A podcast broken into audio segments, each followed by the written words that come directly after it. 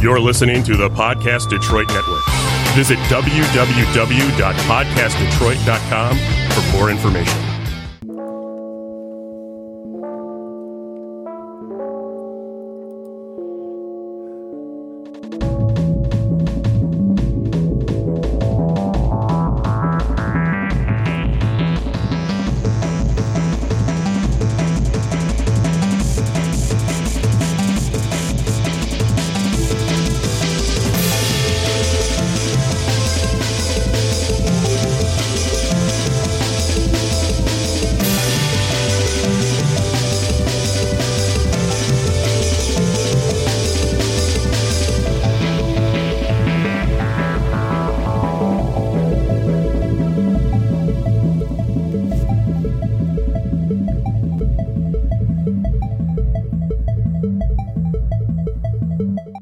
Welcome everybody to the 3DMs podcast. I am Jake, joined by as per usual by one Mr. Paul, and uh, today sitting in with us we got my boy Tim.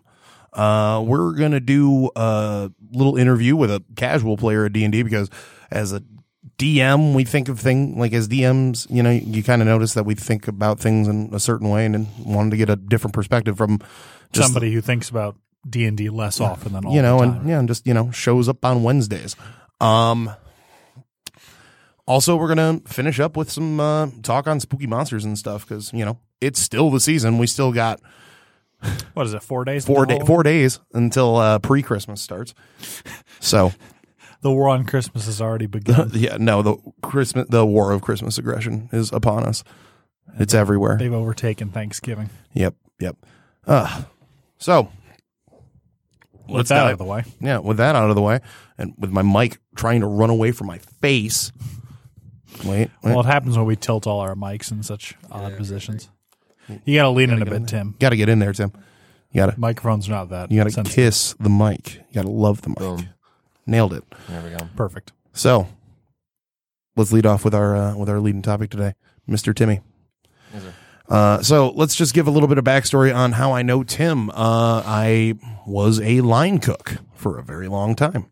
I'm I apparently make okay foods. I've been told, It's the best. and uh, Damn good. you know, uh, Tim was front of house, a waiter, bastard.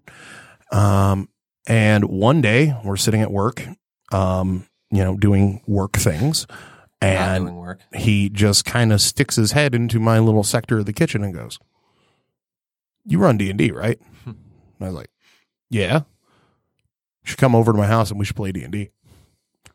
Okay. Two weeks later, I get a text message. What are you doing tonight? Nothing. Come over to my house, play D and D. I was I was not interested in playing games about it. I got like I got my D&D. boy, and then Right yeah, now. and then I, I like start coming over with all my stuff, and I get like another text. My boy's also going to be here and play, and then I got uh, and then I got there, and then your housemate at the time, Tom, was like, "What the hell y'all doing?" He didn't even know what D and D. He didn't. He didn't even know what the hell He it didn't was. even know anything about it. Didn't even know what it stood for. Yeah, and then he's just like, "Well, well, well, oh, you get to make a character. I'm gonna be a paladin. I'm gonna be a paladin that looks like LeBron James."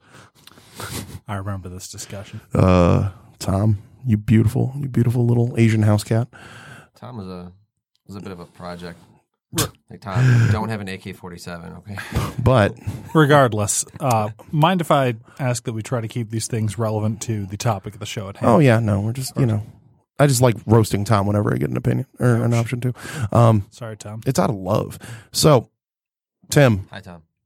how no, how did D and D get on your radar in the first place? As Um, so I have been playing fantasy games si- sort of since I was a. Uh, I've been playing fantasy games since I was a teenager, and uh, um, around 2007 I started playing WoW. Um, A classic. yeah, it, it- I played a lot of Blizzard games, but World of Warcraft mostly. it's a gateway drug. Yeah, it is. Uh, and uh, you know, a lot of the guys I was in a guild with uh, in uh, World of Warcraft were talking about D and D, and I was like, well, you know, what is that? So I kind of looked at it. I was like, oh, that's pretty cool. And then I just kind of put it on the back burner for a while, and then started seeing it. I was like, well, that's pretty cool. So I actually got into kind of doing it a little bit, and then um, yeah, ended up. Uh, I said, Jake. You DM? He goes, yeah, I do, yeah, yeah. You know, I was like, all right, let's run it. Been known to make campaign settings. So, if I can uh, ask a brief question, Tim. Yeah. Uh, as somebody who's perhaps less constantly immersed in role playing games like I am, what's do you also share the opinion that Dungeons and Dragons has become larger on the cultural radar in the last couple years? Oh yeah, it's pop culture. It's, uh, but I mean, it's okay to have. It's okay to be into fantasy games now. You know, As opposed to something yeah, losers yeah. in their basement do like me.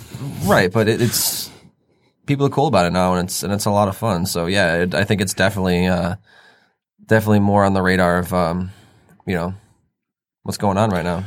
Um, so I mean, because and why I'm actually really got glad I got you on the show because like uh, so Clint, who also played in that game that we talked about a little bit earlier, um, you know, kind of came under my learning tree and started DMing. And while you have discussed wanting to DM in the future, and you know, I've told you, hey man, do it. It's a nice little creative outlet.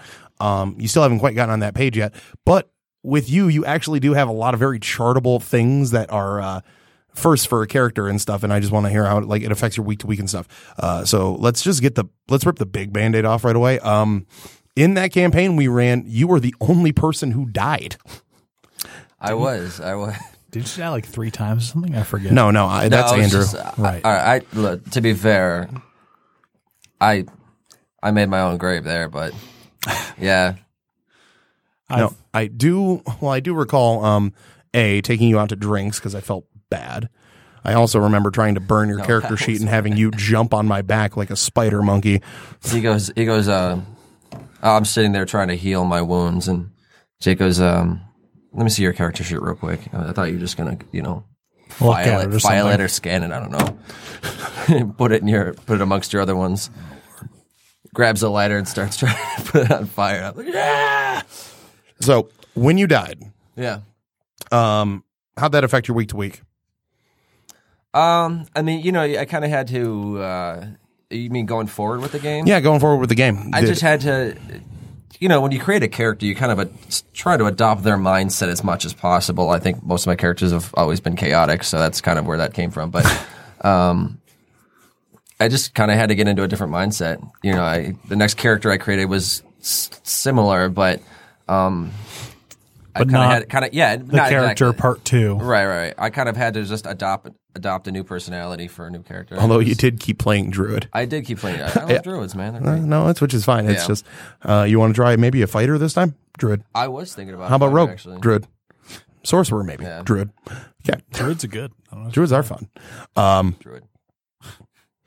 and so when it comes to you, like you know, because obviously game night is kind of you know it was the guys' night for a long time for It us. was, yeah. Yeah. Um, when it came to you know, because we'd always play at your house because you had the best hosting space.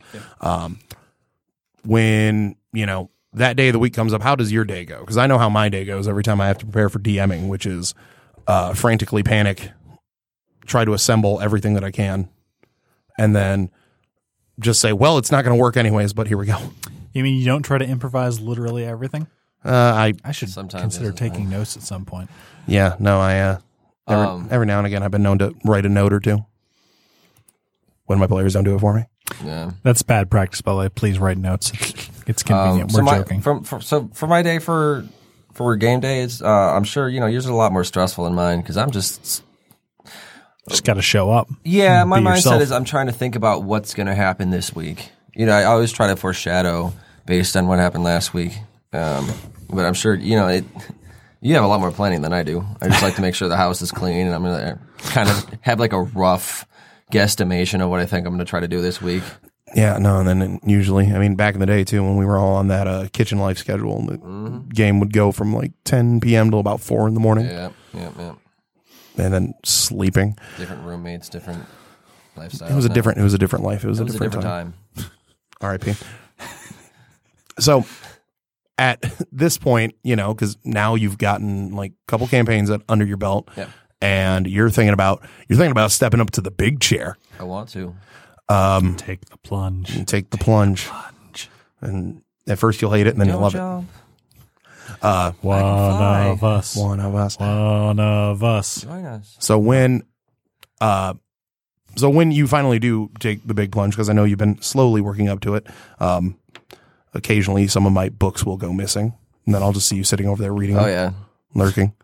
and I'm uh, gonna mysteriously acquire that one that just looks looks just like the one you lost. yeah, Oh, that's not yours. That's mine. Fresh new coat of paint. no, yeah, weird. No, yeah, no. I mean, I know I've been missing it, but it, yeah, it can't Change the cover. Of course, Um, the paint's wet. It's my favorite one. Uh, what? So for you, because again, you like you're sitting on that casual player step away. So when you do step up to the big chair, um, what is like? How do you think the game's going to change? Because I mean, like the second I started playing D and I basically was just prepped DM. I started like writing backstories for like not only my character but a couple other people who like just wanted to start playing D and D with us. Like I don't know how to write a backstory. I was like, I'll do it. Done. I wrote like seven backstories. You know, had back and forth with everybody and stuff. Like I It's fun. basically started co DMing like under Paul because I would just micromanage for Paul while he was doing you know important things. Okay. Yeah. I didn't know that. All right. Like trying to figure out exactly how fast disease spreads because that was the thing that mattered in third edition. Uh, three point five rules. Um, how do you think your mindset like? So I, from a going from a player mindset should- to a DM mindset. I, would, I was. I let me like just put it out there a little Okay. bit better. Um, how have how how has the ramping up been doing for wanting to DM? Because we've talked about it a couple of times now. I gotta get. You gotta you buy have clothes. to. You have to put a lot more thought into the storyline because as a player, The story just sort of evolves from your actions. You, you wa- you go right straight through the story, but as a as a DM, you have to be prepared for every possible situation. It's like reading a book versus writing a book. Yeah, it's- you know, I have to be, I have to have everything planned out so that any possible outcome I could be ready for, or at least be able to wing it on the spot. Yeah, I'm actually going to pause for a moment and say that one thing I do see new DMs generally try to do and burn themselves out on very quickly is planning out very far in advance, whereas you just sort of generally need a general outline of where you want things to Yeah. go. But it, it's so tempting to to write out what you're going to do in advance because you know it'll make things easier for you. Yeah, But because like I don't joke, know. jokes about chaos theory and the butterfly effect aside, you literally cannot tell what your players are going to do Yeah. because there's going to be some harebrained scheme that's going to crop up. No plan survives contact with the players. Right. Well, this is why. Yeah, that's why I was. Uh, I was saying. Yeah. One thing I like about you, Jake, is you're able to just fire from the hip if you when you got to sometimes. Mm, yeah, I'm a shooter. Because you know sometimes we'll see. You know we'll see it on your face. You're like, oh, I'm ready for that. I like the time that Nacho murdered a roll man right through for it, his though. frosted tips. Yeah, there was the time Nacho murdered a man for his frosted tips, and I had to take about 10 minutes just to figure out what next. Because he just scrapped about 30 minutes of comedy routine I had planned. Has he met uh, Has he met Dr. Kellen Ware yet? They'd be friends. um, yeah, Regardless, What's more fun for you, evil character or a good character? Because you did get a little uh, into Mr. Kelly. we all know that you're uh, going to be playing chaotic characters. So so uh, I think if I get to DM, well, I think if I get to DM, I'll probably open up my mind a little bit more. But I typically do like to play chaotic characters. I just think it makes the game more dynamic. Uh, it's more fun for me because you know we have a lot of people that, for example, Clint uh, will typically play more of a. a- would you say a lawful character? policeman a style good, a role. good character, uh, very up and up, and then that's okay. Guys, we can't burn down the orphanage. right? you all saw it that Why orphanage not? attacked. Why me. not? Uh, but- so I think it kind of offsets. So we have a more dynamic group. If I'm if I'm a little more chaotic, I would love to get Tom in here for this, too. I, w- I wish I could have gotten Tom for this, too, now, because Tom was the worst paladin I've ever seen, and I love it.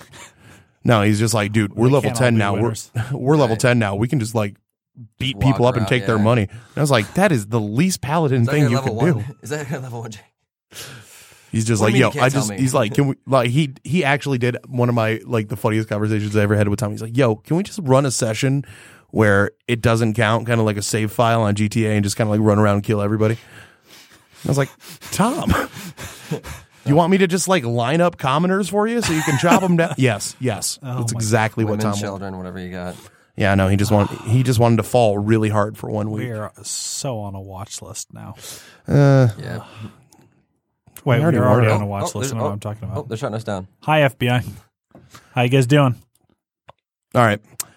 Uh and I guess final thoughts really quick with, you know, cuz your love and your, you know, dedication to the hobby has grown over time. Uh when the hell are you going to buy a player's handbook so you can quit borrowing mine? Actually, Never ever said Actually- every player ever. Uh, since you mentioned that, Jake, probably never. um, no, I think probably in the next couple of weeks I'll be getting one That That's good to hear. That's the, that's what I was hoping. because, for. like, to touch back on that topic from earlier for a sec. You know, it's um, I'm kind of planning out some of some of the possible games that I would run. Um, I think the player's handbook would definitely be beneficial for, uh, you know, planning everything. Yeah, it's got the core rules, and I mean, it doesn't have the monsters, but there's always uh always the internet for those. yep, But I think it'll be a it'll be a refreshing uh, experience to kind of see the game from a different viewpoint because I've been kind of like underground planning my own style of games. I was like, oh, it'd be cool to run a game like this, you know. Well, I will bring you back in once you've had a couple of games under your belt, and we'll uh, interview a new DM. New dumb. But right now, you're still just a player, so you get Yep, to yep. sit here and chip in on the next thing we're going to talk about. So let's move on. Let's shift gears. We got four blessed days of spoopy time left, Until Halloween, and then The uh, most wonderful time of the year. and then 60 days of Christmas. So That's unfortunate. a little bit. so let's Oh, get no, into man. no, let's get into the big meat today. The the roast, the meat and potatoes, the core of the show for the day. Spoopy monsters, spoopy diseases. Um, scary freaks. we got uh well, we were talking about it in the car, and Paul actually had a fantastic suggestion. Uh lycanthropy, vampirism, and a bunch of other diseases that spread uh, spread via monsters. Uh Mommy rot. mummy rot mummy rot is i actually i've seen so many good memes on mummy rot lately because it's just like the actual worst that's the only reason you use mummies is just so you can pimp slap your players with some mummy rot I mean, But you know it's coming. You're like, oh, mummy's great. yeah, I mean, it's not like you're not going to see the mummy rot coming when the mummies show up. yeah I'm no going to tell you about that, but Oh, we're going into a tomb, huh? I wonder if there's going to be I wonder if mummies there's gonna be there. mummies with mummy rot. but paul lead us in on uh lycanthropes and vampires. Um, I should say that this is somewhat of a contentious topic uh, to talk about the general history of lycanthropy and vampirism. Uh, the earliest references we have to werewolves, I believe, is in ancient Rome, where I'm pretty sure the understanding is that it was an explanation for serial killers. yep Uh, but in the 1800s and later on, and especially into pop culture and I suppose regular culture, is that both of those are sort of a, a metaphor for some repressed part of human behavior. Absolutely. And I mean, you see the Dr. Jekyll and Mr. Hyde comparisons as well as werewolves represent the sort of bestial inner feelings that people have. And Man's inner vampires primal in- instinct. yeah. And vampires are sort of I don't know, sort of repressed sexual instinct and that they tend to be once you get past Nosferatu, they tend to be sort of sexy. Yeah, I- I'll be honest with you, there's something sexy vampires Saying intimate Nosferatu's about not draining sexy? blood, with a I kith guess. with a kith Yeah, I believe it was um in Bram Stoker's Dracula originally they were going to eat blood from the chest, but they decided that was too sexy, so they went for the neck instead. Wow, that wasn't sexier. yeah, I know, right? Mm.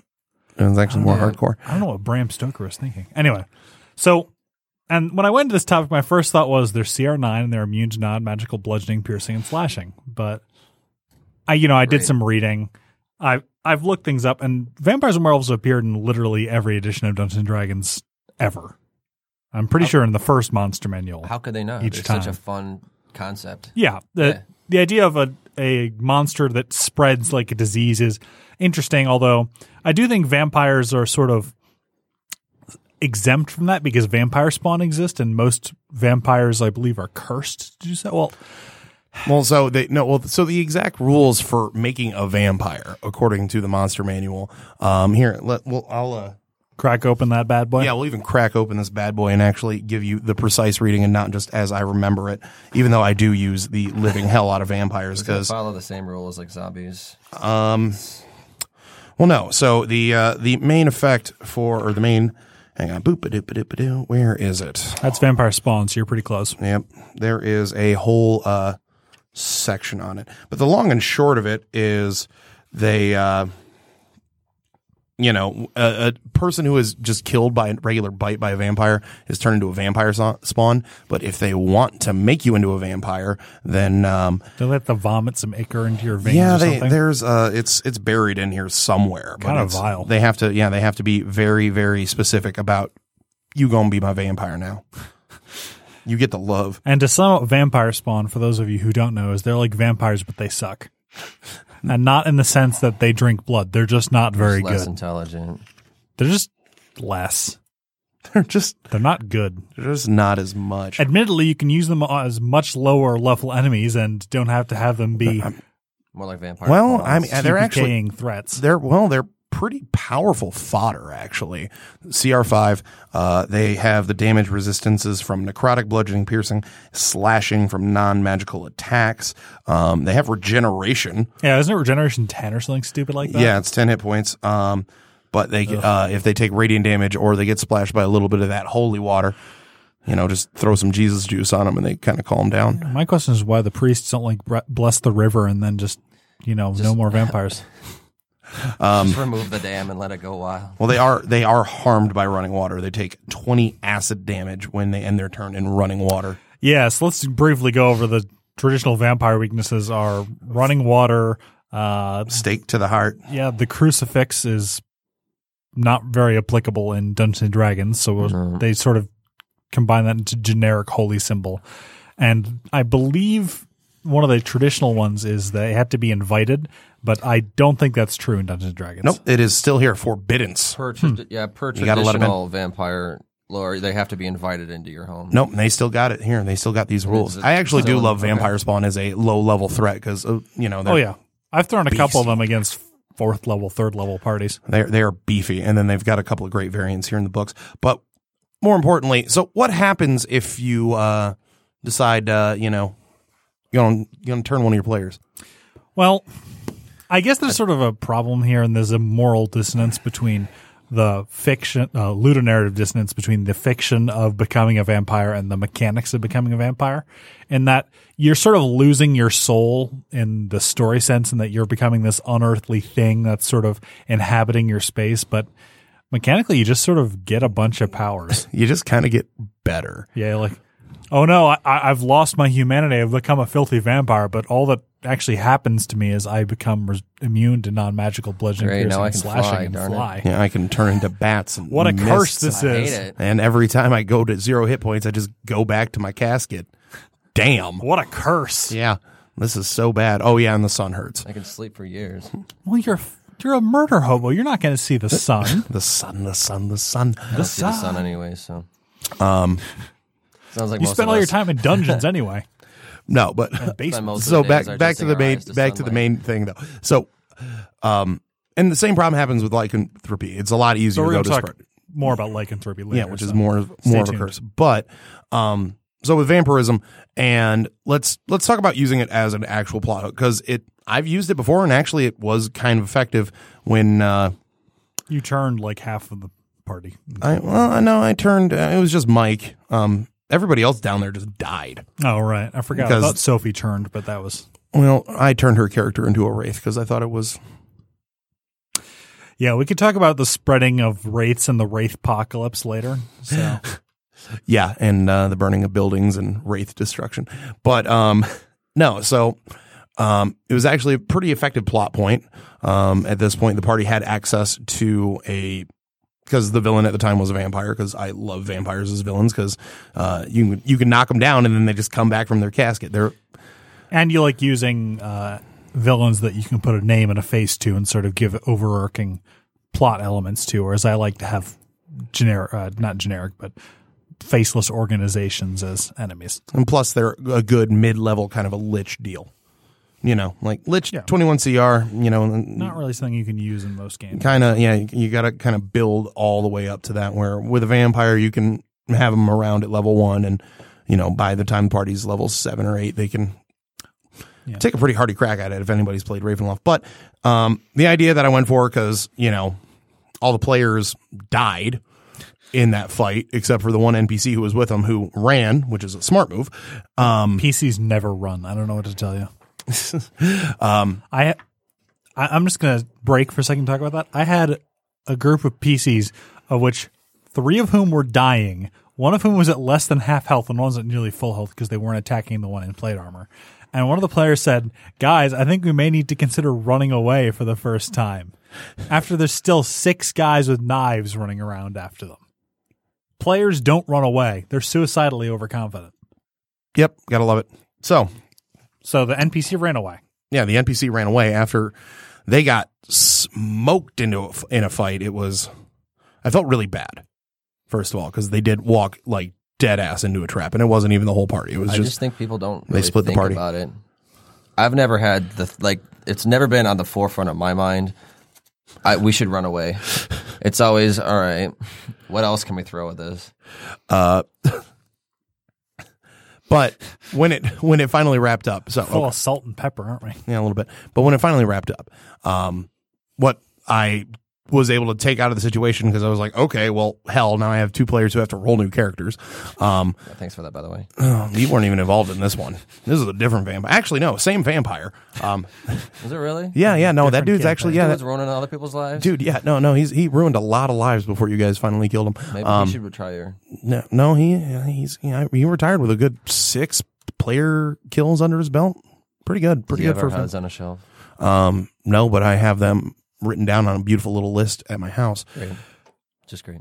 But if I can get to my damn point, uh, so what I did was I turned the monk into a vampire that was being experimented on because I was running this whole vampires be new kind of a thing. Um, you know, nobody knew where vampires came from.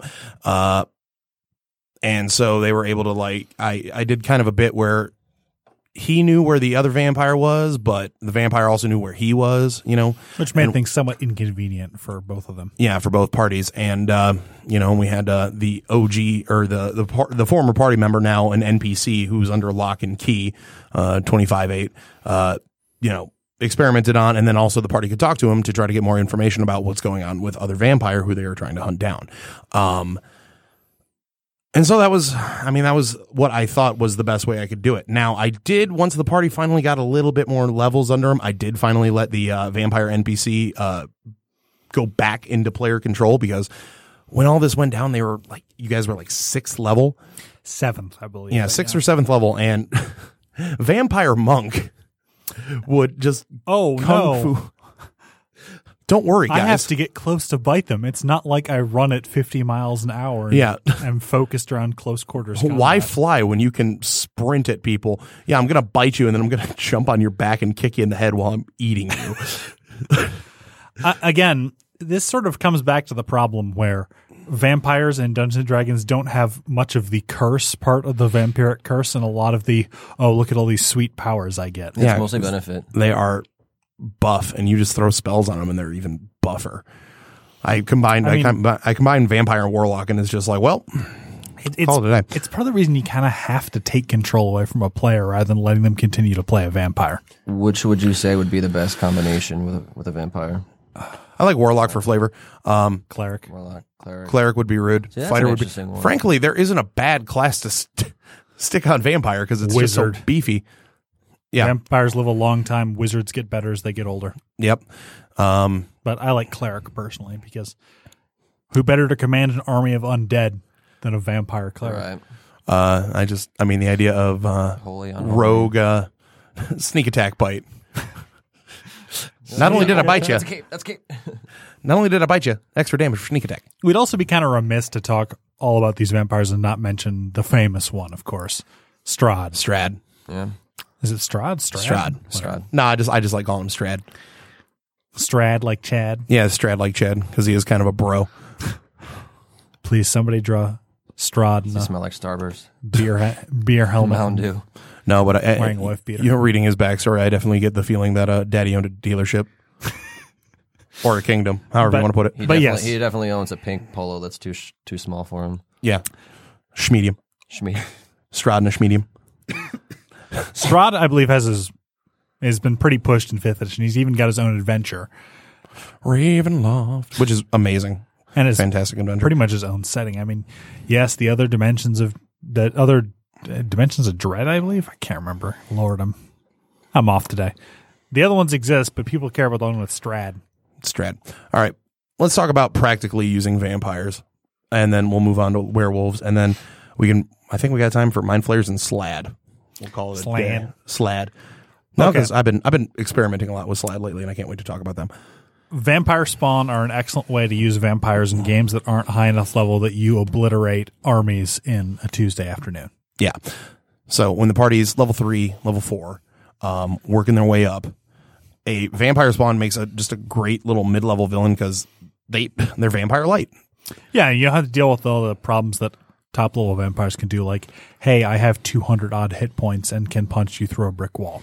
and then turn into a bat, and then also uh, the mind control and the hold person.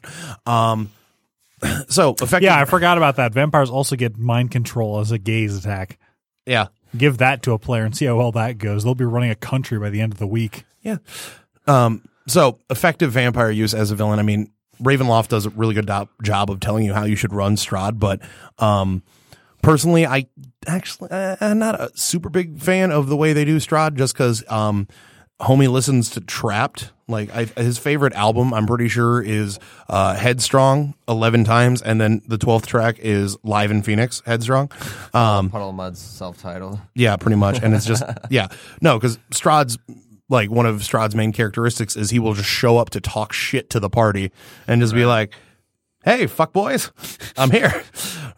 See, you that's- What are you gonna do about it? What do I you- mean, I understand that they're trying to make you hate him, but that's just the kind of thing that would make me dislike my game master rather than a villain.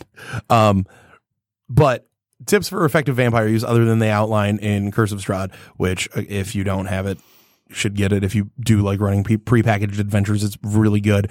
Um, they their abilities to mind control just are awesome. I love using a vampire to send like emissaries, like just unsuspecting. Again, this kind of relates back to the horror episode we did last week, but uh, vampire emissary, like, you know, just having a vampire send, you know, a child, you know, like a little five year old child to the party because. I mean, unless I, I now that I think about it, I know about three players who would just you know uh, Whack punt the the, he- child. yeah punt the hell out of that child. But um, for the most part, the party's gonna you know it's spooky. It follows the traditional horror movie trope of little white kid not moving, not saying much. I have Standing in a the message. hallway. Yep, standing in the hallway. Um, and it effectively builds tension and you're able to do that with a lot of people they know they can easily affect npcs and other people that the party have met over time and you can just they they do a good job of both being a martial threat but y- the amount of like political damage a uh, well motivated vampire can actually achieve is breathtaking Yeah, I mean, your Both vamp- tangible and intangible. the reason you're using a vampire as opposed to I don't know, a wraith or a werewolf is that they're intelligent. So play up that intelligence. Yeah, Make there's- them there's, there's a method manipulate to the people. madness. They know what they're doing, generally speaking, and I believe vampires even get smarter too, because Lord, they gotta have everything as one of their bonuses. But yeah i think their worst stat is wisdom at a crackling 14 I wish my wisdom was 14. Anyway, uh, vampires need to be not necessarily politically astute, but they need to be clever. And this can be difficult because what are they? Intelligence 16, something like that? uh intelligence 17 I'm- 18 strength 18 dex 18 con 17 and 15 whiz 18 charisma That would make sense. That's the kind of stat line. i one rolled these gets by stats cheating. at home by myself Again, my mom watched Go on, thing is, is that you are probably not intelligence 17. So you may have to cheat and have your vampire just sort of act about things they shouldn't know because they predicted them. And that's generally good advice for a lot of villains with high intelligence. Like yeah that is something we do love to uh to hype on Um, but especially a vampire needs to not just be a one off. There's a vampire in this 10 by 10 stone room. He's going to jump you now. A, a vampire should probably be a recurring villain. If you want to use a vampire for a straight up fight, use vampire spawn instead, maybe leveled up if your players are higher level. I mean, vampire spawn are good. yeah no you, you mean- throw three of them i mean they're cr5 you throw three of them at like a traditional you know four numbers. person seven player uh, level seven four person party yeah and that came out in word salad it's gonna be a challenging fight Well, uh, it depends on the composition of the party, of course, but a, a party with a particularly aggressively holy lineup will probably not have nearly as much difficulty. Very true. Yeah, no, you got a paladin and a cleric, then vampire spawn just kind of drop like a bad habit. Yeah. Um, but I think I've sort of rambled on about vampires enough. Um, they're good. They're effective villains. I should be using them more myself. Well, they they get game time in damn near every campaign I have just because they're so versatile. You know, like I said, they're to great play. for they're great for political stuff. They're great for actually just being a good face to face monster because if the party successfully beats them, well, they just turn into mist and float on back to the coffin. Yeah. One more thing I'd like to recommend is uh, the third edition Dungeon Master's Guide 2 has an excellent uh, outline of a vampire that people could consider using where a betrayed woman comes back to life as a vampire to horribly murder uh, the people who wronged her and then continues on murdering people who roam the streets alone at night. Not necessarily politically effective, but a tragic story when you actually do find out about it. Huh. Fun. Neat. Neat indeed. Um, also, too, as just as one more aside, I do love uh, Drowned Vampires. That is a fun little marriage. Oh yeah, because there's not much sun down there, is there? There's no sun in the Underdark. Also, it always made more sense to me that vampires would be created by Lolth. Yeah, I suppose that makes Kind sense. of a spidery thing, but that's just my setting. Um, so, werewolves or lichens, because they come in were rats, were boars, were tigers, were bears, we got all kinds of things. Come down to your big house of where were shit. Where Where, where Emporium? All right, so prick them down. Um, players getting affle- uh, affected. Uh, affl- affle- afflict- Afflicted. afflicted. Yeah, yeah. Let me do. Oh, fla fla fla. Afflictiated. Yeah. You're okay there, man? No. All right, just making sure. Okay. Players getting afflicted with it. Paul, run us down. Well, the thing about becoming a werewolf as opposed to becoming a vampire is that it actually has some bite to the actual curse because you do stuff like blacking out and waking up covered in blood that isn't yours, which could have some repercussions, to put it lightly. But again, the problem is that once you actually figure out how to control your form, if you can figure out how to control your form, is that it's just, oh no, now I can turn into a form that doesn't look anything like me and has immunity to non magical, non silvered, bludgeoning, piercing, and slashing. And I have claw attacks, and I'm strong, and I'm fast. I actually have a question. I don't know much about werewolves. Is there a change in intelligence when you're in your form? I'm glad you said that, Tim, because player characters as lycanthropes, as outlined in the monster manual, um, the okay. This is where you got to be careful with it because these bonuses are actually kind of nuts. Yeah. Um, Again, this is my entire thesis here, guys. Yeah. Uh, let's see. In they gain a hang on. boo da boo da boo. I just want to make sure. In non-humanoid form, they get the damage immunities, the traits, and the actions that don't involve equipment. Um, they are proficient with natural attacks, bites, and claws. Um, so early game, this is Very good. devastatingly badass, and then late game, it, it's kind of like the Skyrim werewolf. You just turn early, and you're like, "Yeah, look at me, I can destroy everything." And then by the end of the game, you're just like, "And I'm I'm dead. I'm only going to use it as an oh shit button, um, and run away very quickly. Let me specify that. Uh, Just use it to run away. Um, yeah, you get a bunch of like, Intentionally turning yourself into horrible monsters, you can run a little faster. yeah, your stats and your stats improve. Um, you know, based on what kind of wear thing you turn into.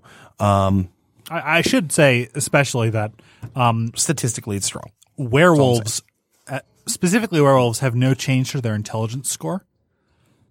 Uh, but from my understanding of lycanthropes in um, the Monster Manual, uh, generally speaking, to avoid the problem of that you just get a whole bunch of powers, uh, lycanthropes are not in control of their animal form, which again goes back to the sort of statement of uh, werewolves as a statement on repressed bestial primal instincts, But it does the good book. Yeah, they all speak to, to different parts of the, human psyche. the human. I assume human psyche. The good book, The Monster Manual, though, does refer to I'm sorry, Tim, uh, bears and were tigers as good.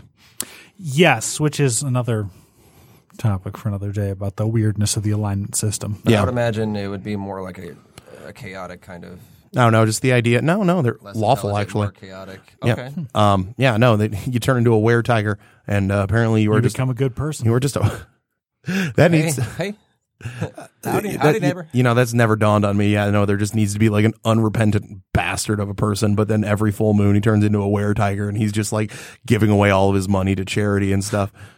Undoing Howdy ho, all the neighbor. How wrong we he's doing? done. Boy, it Just sure a is a giant- hot one today. Uh, Just yeah, turns into a big old cat Ned Flanders. Here's all my money. Howdy ho, neighbor. It definitely has It- a it- Canadian accent too. It is howdy. Give her bud. it is a bit weird that I mean, it's not weird that lycanthropy would change your behavior, but it is a bit weird that w- it would result in such odd things because werewolves at least represent the primal instinct to destroy and attack things usually. Yeah. They represent the rage that people sort of let go because it's not productive. But where does a were tiger come to this? Does everyone secretly have a desire to be never wanted to be a whitewashing tiger. fences? Yes. Uh, okay. Effectively using uh, lycanthropy and then allowing it to affect your players in game.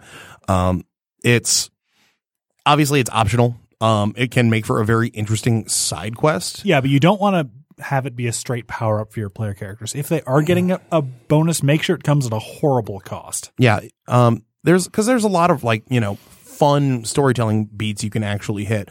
Um, I mean, there's also you know there are the uh, the way it's set up in the book. Uh, although Paul and I do like in the same um, in our games. In the book, they're supposed to be sentient and like, hey, I'm a werewolf, but I'm uh, pretty smart. Check my algebra homework. Perfect. Not the bear voice. Yeah. Hi. Hi.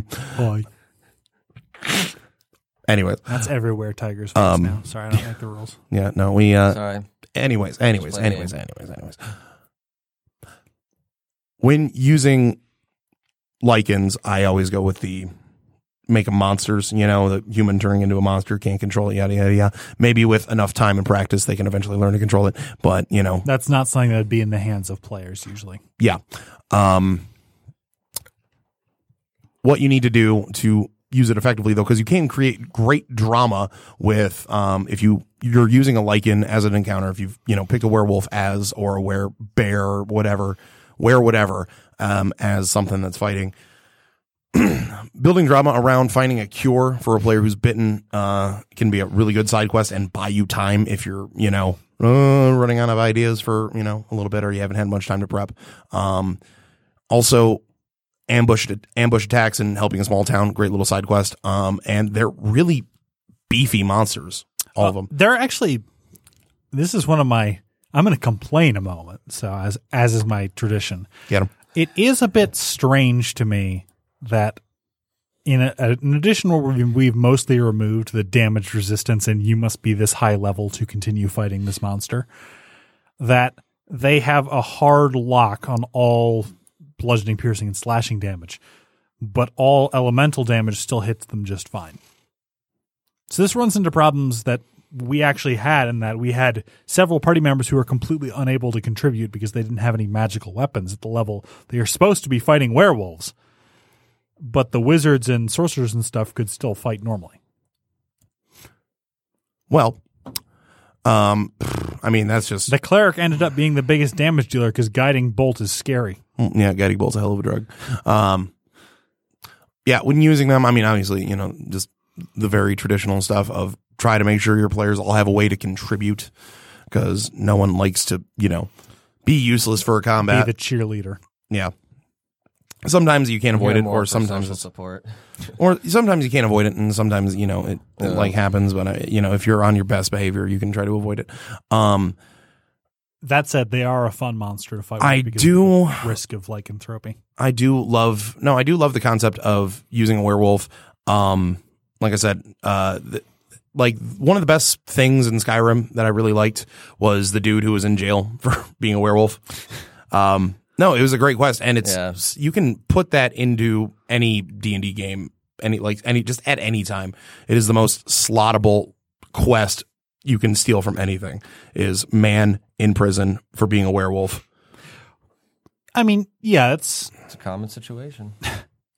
it does sort of come back to the ideal of not the ideal sorry the, the original concept of werewolf as an explanation for serial killers you can do that just fine just for the love of god don't be jk rowling and use, use it as a metaphor for hiv that's just Wait, that was a thing. Yeah, it I would was. say that I think l- looking at all these all these concepts like werewolves and, and vampires, I think literature was just better back then.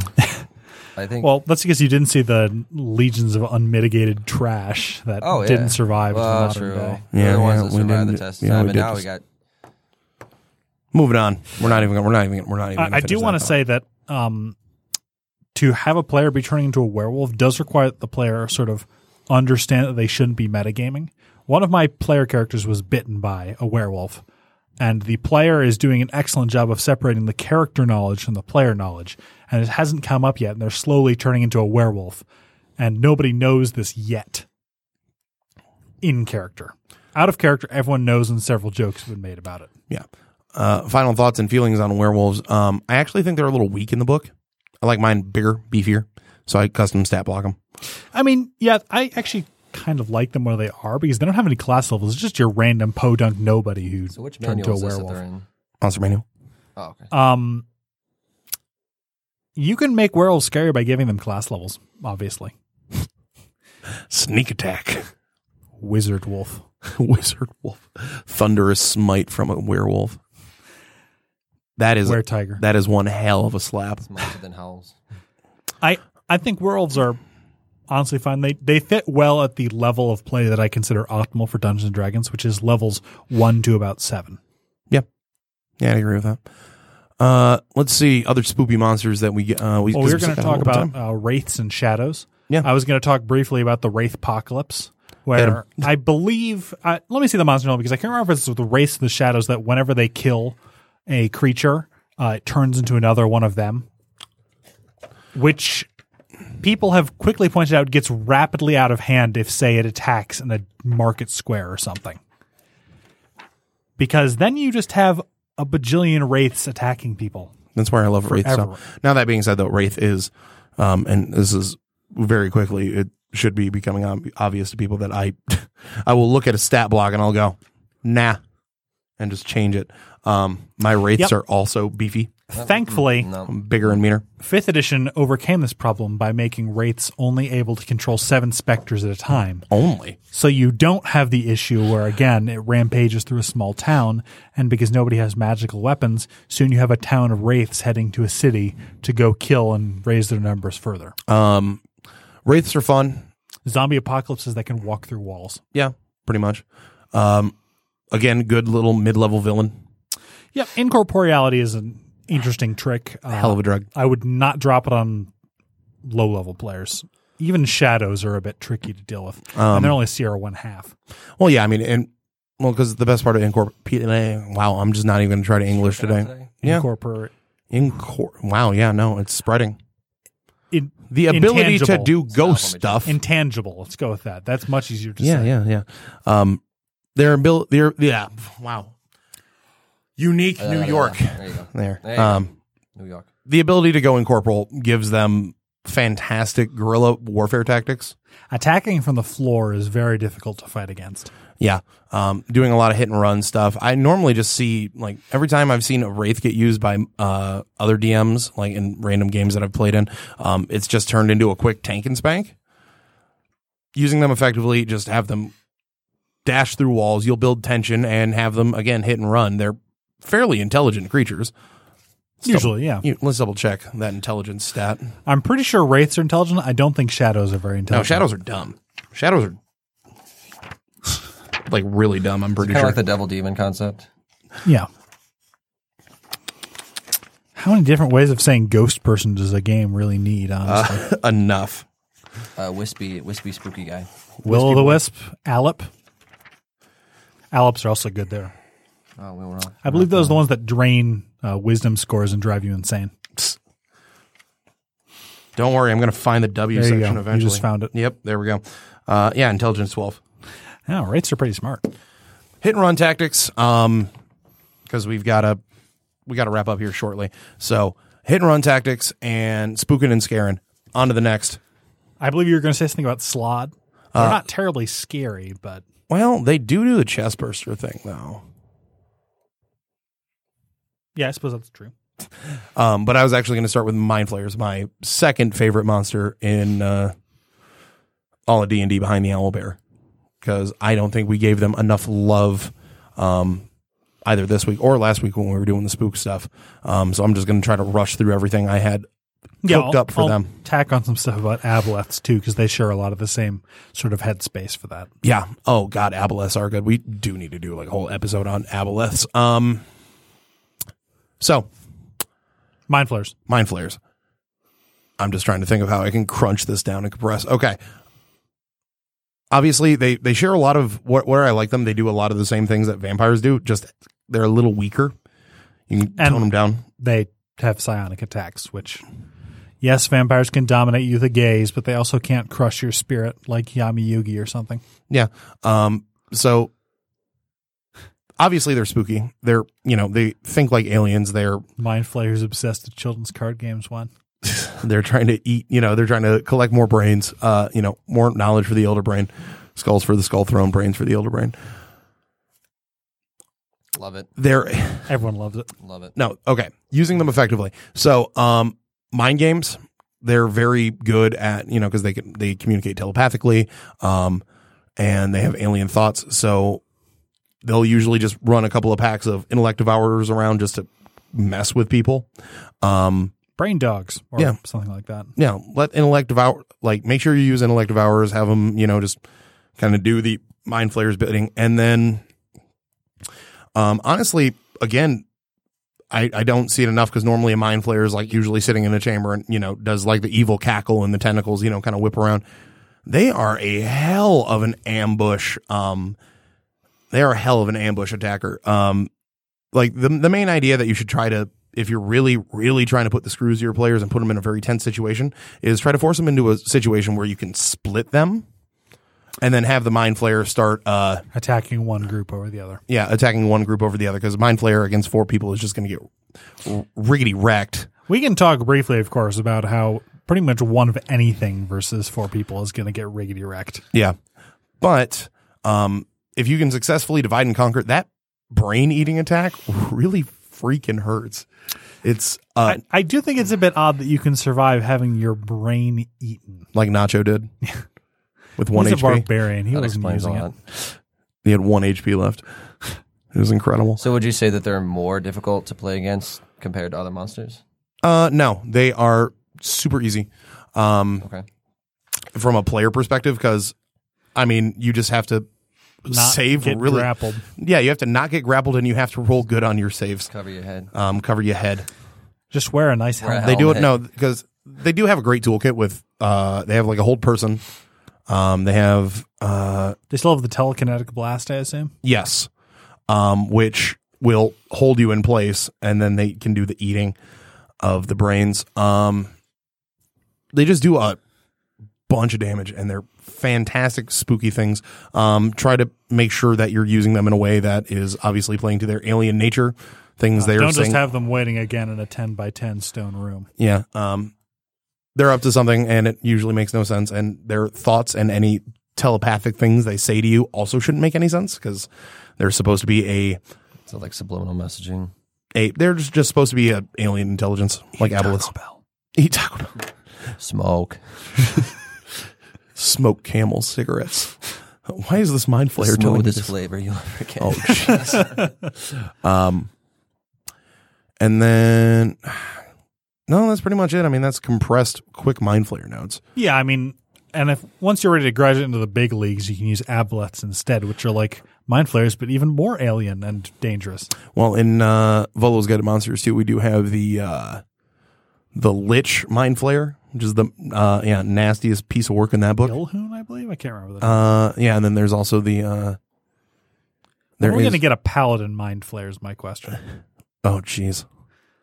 Smite bite. Yeah, brain eating smite attack. Yeah, Thunderous bite. There you go. I'm sorry, That but was that bad. vid- no, that visual is just fantastic because instead of eating the brain, it just like forces the brain out the asshole, just like shoots through their body. Just kind of It's like a tube of toothpaste. yeah, no, it's like it's like a potato gun, just brain out the butt with a thunderous Ugh. smite. I mean, mind flayers get charisma bonuses, don't they? They'd make excellent paladins. Uh, I think I'm dwelling on that concept a little too long. Let's move on to something else.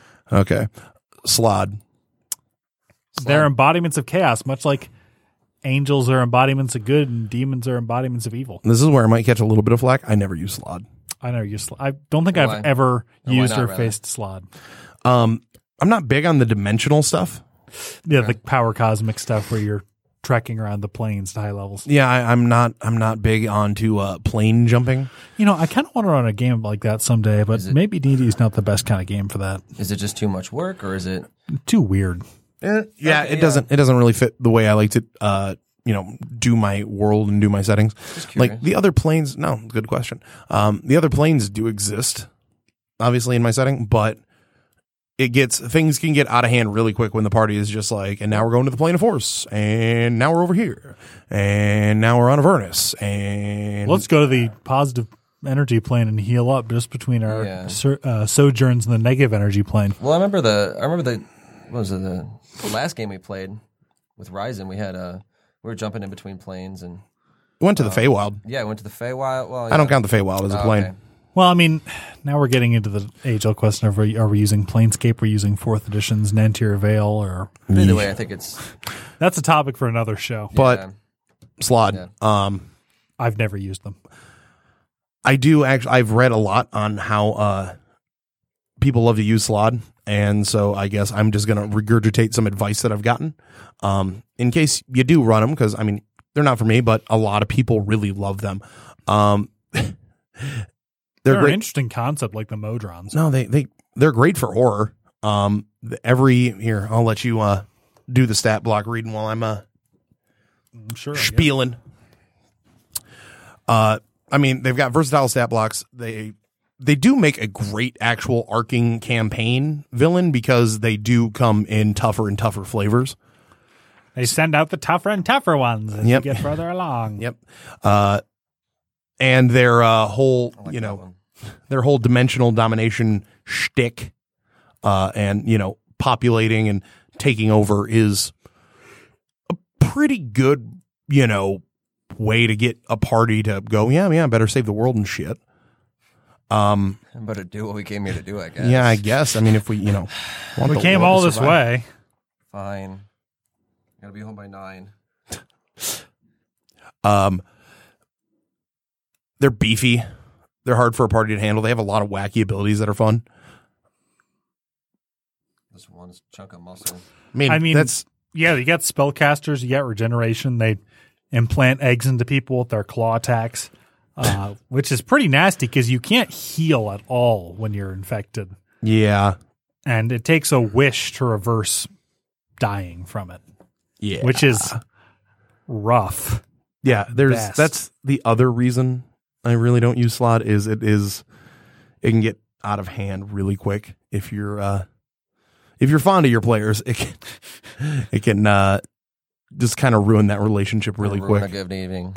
Yeah, It is nice, though, that they have We were having a fun time. damage resistances as opposed to the whole thing we talked about earlier with lycanthropes resist all non-magical bludgeoning piercing and slashing slod resist everything but those which is you know, it's a nice twist yeah. they're resistant to acid cold fire uh, thunder and lightning so All right. So we kind of bumbled our way through some of our favorite monsters this week. Um, let's talk about what we're going to do two weeks from now because, uh, so the original plan we had for today's show got canned because my computer blew up and, uh, I didn't have the money to, uh, buy the stuff that I was going to buy that we were going to do on this week's show. So, um, hopefully we're everything going to be talking about dungeon of the mad What were you mage thinking about you? oh it's not going to come out by next time nope, it's not going to come out by next time. But I guess we'll do a we're going to do a lead into it. Everything we know, um, a bit of dungeon design.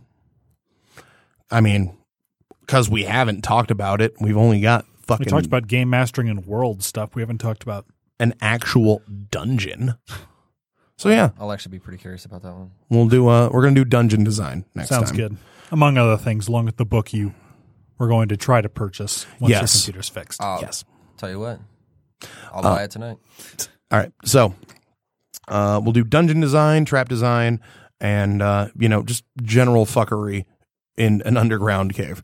Um, Tim, go ahead and do your shout outs and get your stuff in. Oh, you Hmm. have uh, shout outs? Yeah, yeah, shout outs. He wanted he wanted to plug his stuff. I'm- I'll let him plug his stuff. Yeah. yeah, I'll plug my music. Uh, go check out Foiled on Facebook if you like sad, whiny bull crap.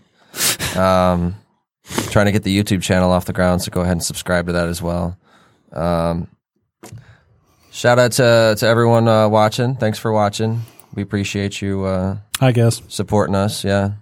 So All right. Uh, let's see. We record out of Royal shame. Oak. Yep. We record a podcast, Detroit, out of Royal Oak, Michigan. If you ever want to start your own podcast, it's as easy as going to podcastdetroit.com and starting a podcast through there. Uh, affordable Super nice rates. place. Yeah. A lot of fun. Yeah. super clean, nice place. Yeah, it's delightful. um, if you've enjoyed the show, please go like us on Facebook and follow us on Twitter at 3DMsPod, 3 T H R E uh, underscore DMS underscore pod. Uh, you can find us on Apple Podcasts, Google Podcasts, SoundCloud, uh, basically anywhere you can get podcasts except for Spotify because they hate us and we haven't figured that out. Um, we, we don't know why. We don't know why. And if you know anybody who's into D and D, uh, feel free to share it with them. Yeah, I that's a- recommend it. That's a nice way to put it. Uh, Although if you're listening to this and you don't like D and D, uh, I don't know why you're. I don't know how the hell you got here. Anyways, we're out of time. I'm Jake, I'm Paul. Tim, and uh, good luck. Roll well this weekend. and We'll see you in two weeks. may all your rolls be twenties. Nah, it makes the game less fun. Bye bye.